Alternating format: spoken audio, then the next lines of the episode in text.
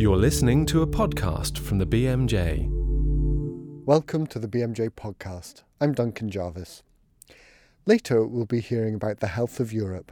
How have we done over the last 30 years? Women live on average to 80 in Europe, men to 72.5, but in some countries, especially in the eastern part of the region and Central Asia, the difference can be up to 12 years. That is huge. But before that, are all calories equal? Thermodynamics would say that energy is energy, be it derived from carbohydrate, fat, or protein. But when appetite is taken into consideration, things get more complicated, at least according to Robert Lustig, professor of pediatric endocrinology at the University of California, San Francisco. He's currently in the UK, and Balaji Ravichandran met him for breakfast.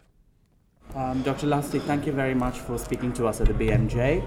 Um, let me begin by asking you, what are you eating for breakfast? Huh? Unfortunately, um, probably everything I should. No, actually, it's not so bad. Uh, so I've got some cheese, I've got a little bit of fruit, I've got some smoked salmon, which is my favorite of all, uh, and I've got just one roll and, and a little piece of pineapple.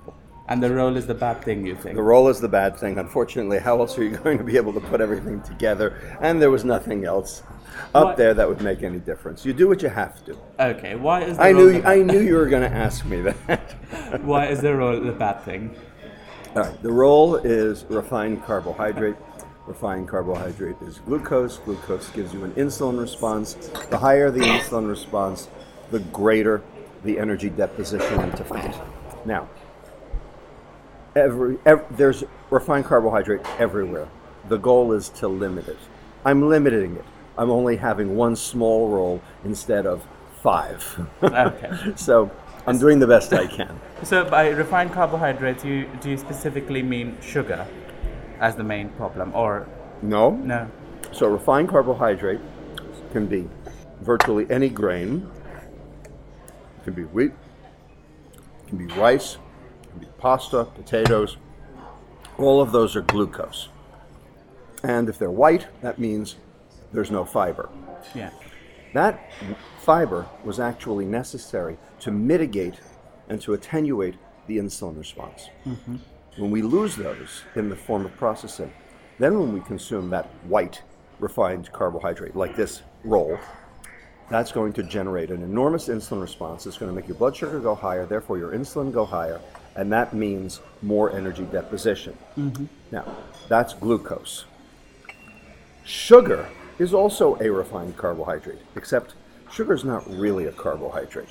I mean, technically, of course, is a carbohydrate, and it's made up of two molecules. One is glucose, and the other one is fructose. Fructose is the sweet stuff. And fructose, unfortunately, is metabolized completely, totally differently than any other foodstuff. Fructose is actually metabolized more like alcohol, and actually it's metabolized to liver fat. And that's the rub. And that's why sugar is so particularly egregious. So, for the last 40 years, when we've been told, for example, the last time I spoke to my doctor, he told me that obesity is necessarily a function of overeating. So, would that be wrong, in your opinion? This is how we got off track. What he is saying is the first law of di- thermodynamics is sacrosanct. And I believe that the first law of thermodynamics is sacrosanct also. So let's say what the law is. The law says energy can neither be created nor destroyed, just shifted around. And I agree with that. There are two interpretations of the law, however. The first, the one you're talking about, the one we all learned, the one I learned originally, is if you eat it, you better burn it or you're going to store it. Mm-hmm. If that's the case, then the behaviors of increased eating or gluttony and decreased expenditure or sloth come 1st And the energy ba- uh, balance, the energy deposition in this case, is a secondary effect of two primary behaviors. A calorie is a calorie because it doesn't matter if those calories come from carrots or cheesecake. But there's another interpretation to that first law. If you're going to store it, that is, a biochemical force that drives energy deposition, likely out of your control. So, what is that biochemical process? And I can sum it up in one word insulin. So, let's do a little experiment. Let's take you. nice and thin. You eat 2,000 calories a day, you burn 2,000 calories a day, you feel good. Normal day. Mm-hmm. Are you going to lose weight, gain weight, or stay the same? Nothing Stay to the store, stay the same. That's the first law. Mm-hmm. Now, let's do a little experiment, thought experiment. I'm going to put an intravenous line in your arm, Mm-hmm. and I'm going to follow behind you all day. And every time you reach for food, I'm going to pump you full of extra insulin that you didn't want or need. I'm going to over insulinize you. Okay. And you're going to start out the day eating two, uh, 2,000 calories per day, just like before. But now, because of the excess insulin I'm pumping you full of, 500 of those 2,000 calories get sucked straight to fat. You are now 500 calories heavier. If you stood on the scale, you would weigh a seventh of a pound more. You ate 2,000, but you lost 500 of those 2,000 calories to your fat. So, how many calories do you now have left to burn? Just 1,500. Right, but your body wants to burn 2,000 because that's where it feels good. So, what do we call the physiologic state where your body has fewer calories than it wants to burn? Starvation. That's called starvation. So, in a world of free access to food, which we all live in, look at the buffet over there, what are you going to do? Go and reach out for the calorific food. That's right. You're going to eat back the 500 Yeah. that I stole. Okay, except, haha, I'm still stealing them. 100 of those 500, right off the top, straight to fat. Now you're 600 calories heavier. You're only up to 1900 to burn. Okay. So you go to a doctor, you go to a nutritionist, you say, Doc, every time I get on the scale, I weigh more. I don't understand. Why am I fat? And the doctor looks at you and goes, Oh, I know why you're fat. You're a glutton and a sloth. You eat too much, you exercise too little. And guess what? It is true now. But it's not because you chose to, it's not because you want to, it's because you have to. It's a biochemical drive set up by the insulin I pumped you full of. I changed your behavior by changing your biochemistry. The biochemistry comes first. It always comes first.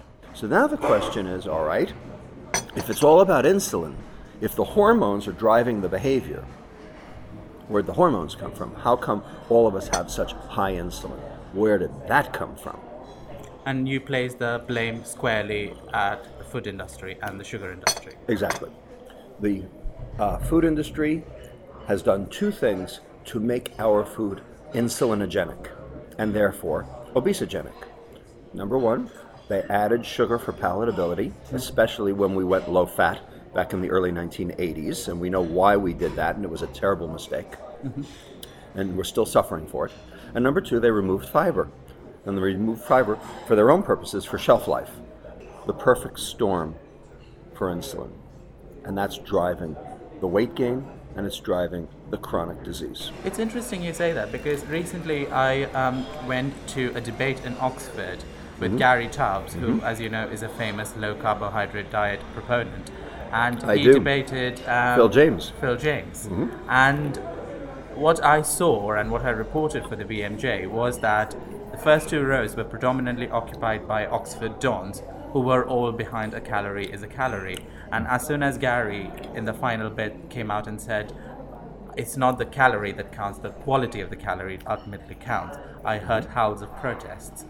I will tell you, I was trained in a calorie is a calorie, but I've done original research, hardcore research in this field, in this pathway. And what we have learned is that insulin blocks the leptin signal. Insulin is an endogenous leptin antagonist. To make, you know, 10 years of research coalesce into one sentence. Insulin is an endogenous leptin antagonist. The higher your insulin goes, the less well your brain sees its leptin. Mm-hmm. And there are Darwinian evolutionary reasons why this would be true. Point is, when your insulin goes up, your brain thinks it's starving, and you eat more. And there's scads of studies, just voluminous studies, that correlate them, but we actually have causation as well. Insulin drives food intake because insulin blocks leptin. So if that's the case, then what you should be doing is getting your insulin down any way you can. But you're not yourself a proponent of low carb diet as, as opposed to low fat diet because that's supposed to be one of the big controversies, at least when it comes to nutrition. The fact is, the Japanese diet is a pretty low insulin diet, yet it's filled with carbohydrate. The Ornish diet is a marvelous way of getting your insulin down. It's the no fun diet, but it's a marvelous way of getting your insulin down. Ornish is low fat diet, isn't it? Highly low fat, but an enormous amount of fiber. And it's the fiber that keeps the insulin down. So pretty much all of your energy comes from carbohydrate, pretty much from glucose. So it ought to spike your insulin, but it doesn't because the fiber is the antidote to carbohydrate. The fiber mitigates the carbohydrate, and there is no diet on the world in the world that has more fiber than the Ornish diet, and it works. So as far as I'm concerned, any diet that gets your insulin down will work if you can stay on them. Christopher Gardner in his A to Z study at Stanford showed that no matter what diet you were on, by the end of two months, you were just on a standard Western diet because that's just what happens. So I don't care about diets. Diets are irrelevant. The question is, what about the food drove the insulin? And there, it's again sugar, low fiber. So, you know what a low sugar, high fiber diet is called? It's called real food. But now we don't eat real food, we eat processed food. And it's the added sugar in the processing, it's the removal of the fiber in the processing that drives this epidemic, not just of obesity, but of metabolic syndrome. All those diseases attendant with obesity, type 2 diabetes, hypertension, lipid problems, cardiovascular disease, cancer, dementia, etc. So, is this one of the reasons why you think the problem of obesity and our addiction to sugar and refined carbohydrates must be addressed at the level of public policy? I think we need a new food paradigm completely, and I think we all need to sit down at the table without the food industry. And the problem is, we would need government to basically support that. Now, the problem is, government's in the hands of the food industry. They're in bed with the food industry, and the reason is export of food.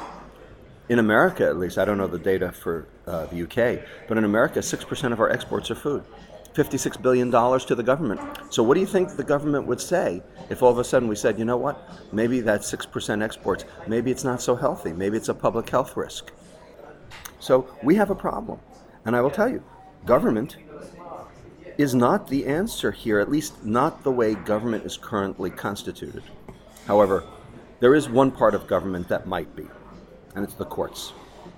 This is how tobacco ultimately was successfully litigated this is how we made inroads in terms of tobacco, was through the courts. And the courts can't be lobbied yeah. by the uh, food industry. So I am learning the tobacco playbook. I am learning how tobacco ultimately got brought to heel. And the question is can we do the same for metabolic syndrome? So, so I am in law school for one year. It's a master's program. I am not going to sue. I'm just going to help lawyers what, ki- what kind of legal measures do you envisage? Do you want it to be banned? No, no. absolutely not. No reason for it to be banned. Mm-hmm. Reduction in availability. Reduction in availability. Make it a little harder to get. We've done it with alcohol. We've done it with tobacco. It does not need to be banned. God knows, you know, if you have a birthday cake, that's fine. It's your birthday. No problem. Okay? I wouldn't even care if you had a piece of birthday cake once a week. The point is, that's what we used to do. Mm-hmm. Dessert used to be a treat. Now it's a diet staple. Okay? That muffin you grab on the way to breakfast, that's dessert. That Chinese chicken salad you have for lunch, that's dessert. Okay? That the third uh, ingredient in that Chinese chicken salad dressing is sugar. If you if you eat a McDonald's salad when you go to McDonald's, that's dessert, because every single processed food has been spiked with sugar. Of the 600,000 food items in the American grocery store, 80% of them now have added sugar. And it was put there by the food industry for their own purposes, not because we asked for it, but because they knew when they add it, you buy more. And if you're interested in food and diet, Keep an eye out for a cluster of articles in the near future. Now, Europe has the best health of any of the WHO regions, and there have been incredible gains in life expectancy in the last 30 years. But health inequalities are increasing, according to a new report from the WHO. Anne Gulland, freelance journalist for the BMJ, finds out more. I'm here with Dr. Claudia Stein, Director of the Division of Information, Evidence, Research and Innovation for the World Health Organization Regional Office for Europe. Um, she's here to talk about the European Health Report 2012, which provides an update on the state of health in Europe's 53 countries and 900 million population. The report includes trends in life expectancy, disease burden, and risk factors. Um, Dr. Stein, could you start off, please, by giving me the sort of main summary of the report and the most significant findings? There's really an overall message and some key messages. And uh, the overall message is very clearly that the health of people in the European region has improved. People get older and older, they live longer, and mortality rates have fallen. Now, when we say European region, I need to immediately qualify that. We mean 53 member states. So we have to really remember that we're going from all the way to the Atlantic to the Pacific Ocean in Vladivostok. Um, so the main finding is that life expectancy has increased by five years on average over 30 years. That's a huge achievement. Mm. The population is aging. That is actually a huge achievement, and we should uh, celebrate that. And mortality rates, particularly in some diseases, have fallen. For example, circulatory diseases, uh, premature mortality has fallen considerably in, in certain parts of Europe. Um, but this came at a price, and uh, this is where we see issues that need to be tackled. And this price is really inequalities. Right, right. We've seen that life expectancy varies obviously between men and women, it varies between countries, and even within population groups. Um, for example, when we look at life expectancy in men, we find that the, the life expectancy of men in the highest and the lowest country 30 years ago, that gap was narrower than it is today. So, what, what has caused this sort of um, gap in life expectancy? Well, interestingly, we see that in men, but we do not see that in women. Okay. So, Women live on average to 80 in Europe, men to 72.5. But in some countries, especially in the eastern part of the region and Central Asia, the difference can be up to 12 years. That is huge. And that's in the same country? In the same country. Um, you know, there are some countries in Eastern Europe where within the country, men live 12 years less than, than women. And that is um, a, a, considerable difference. And in those countries, we observe that uh, certain risk factor and lifestyle behaviors, um, like smoking, alcohol misuse, um, are very high. Also, we find that um, other social determinants uh, are key factors here. We find there is more poverty in those countries, and we can see in our data that the level of disposable income in households very much drives mortality. The higher the disposable income, mm. the lower mortality, although that only works up to a certain threshold, up to 20,000 US dollars a year. Then oh. it flattens out and then it becomes a lot more fuzzy. But we know that these are strong drivers, and we can see these differences almost now with an east west gradient across the region in many indicators of mortality. Mm. So the east is where mortality is higher, and west is where it is lower.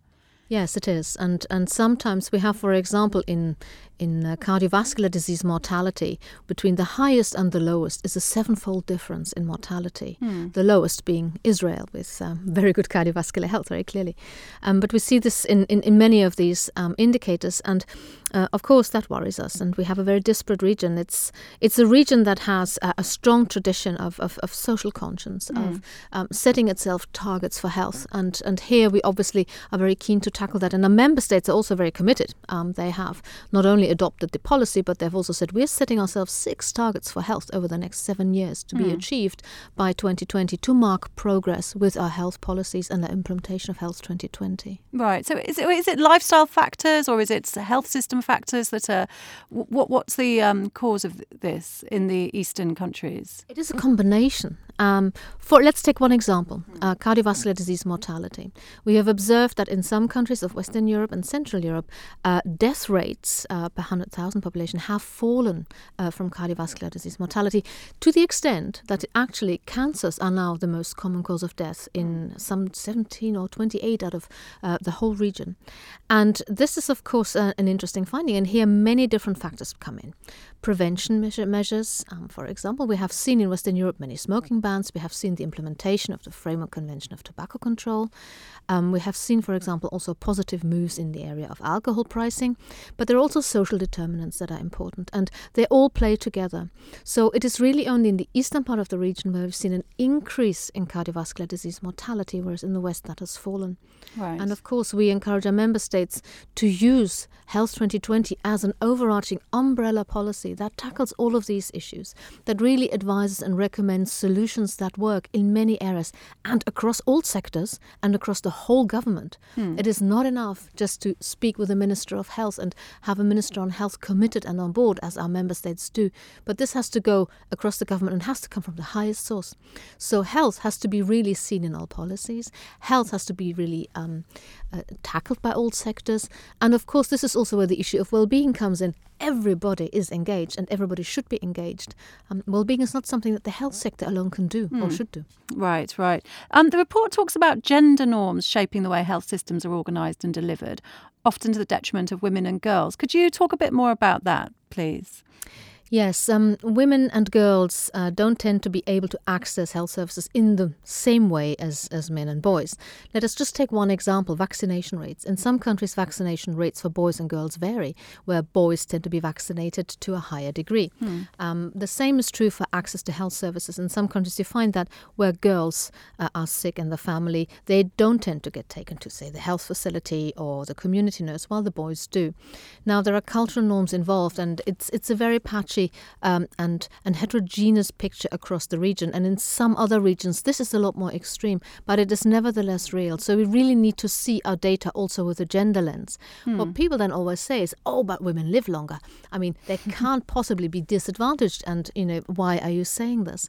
Um, but this, this really does occur across ages. And uh, I think it is important that health system strategies are geared up for that. And the Health 2020 policy actually incorporates that. It uses a gender lens. It uses also uh, a governance lens. It says that um, the whole of society needs to be approached, the whole of government needs to be involved. And this is important. And this is, I think, where Health 2020 is a departure from the past, where we really are looking at something in such a holistic way uh, that, uh, that governments really find something in there for everyone to use. That's really interesting. Thanks very much, Dr. Stein. Thank you very much.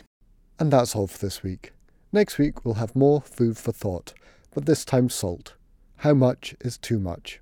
Join us then. For more information about this program and other BMJ Group podcasts, please visit bmj.com.